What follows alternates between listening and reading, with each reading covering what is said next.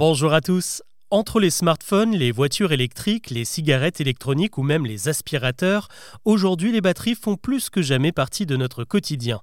Désormais, il ne se passe pas une nuit sans qu'un appareil soit branché à une prise chez nous pour se recharger et on s'est tous déjà retrouvés au moins une fois en galère de batterie.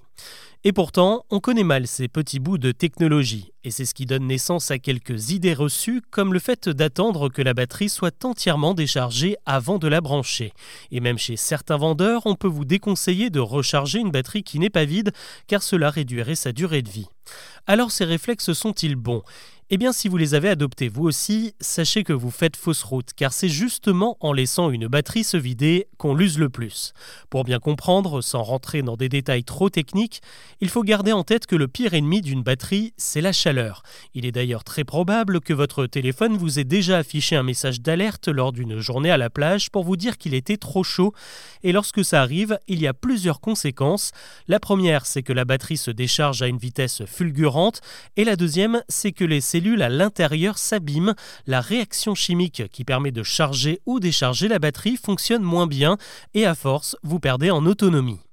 Le souci, c'est qu'il n'y a pas besoin d'avoir 45 degrés dehors pour faire monter la température d'un appareil.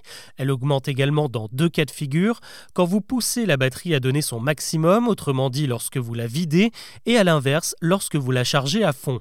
Pour résumer, une batterie qui atteint les 0% s'abîme, tout comme une batterie qui atteint les 100%. Alors oui, ça peut paraître contre-intuitif, mais l'idéal serait donc de maintenir votre smartphone entre 20 et 80%. Et ça vaut aussi pour tous les autres appareils et même les voitures électriques. En restant dans cette fourchette, votre batterie n'est pas sursollicitée, du coup elle ne chauffe pas et ne s'abîme pas, mieux vaut charger régulièrement et à petite dose. Et si vraiment vous avez besoin de 100% de batterie pour tenir toute la journée, pensez à débrancher votre téléphone dès qu'il les atteint, car la batterie s'abîme aussi lorsque vous laissez votre appareil branché et qu'il est déjà chargé au maximum. C'est pour ça que plusieurs modèles récents, notamment chez Apple, proposent une fonction qui stoppe la recharge à 80% pendant la nuit et complète les 20% restants juste à temps lorsque votre réveil sonne.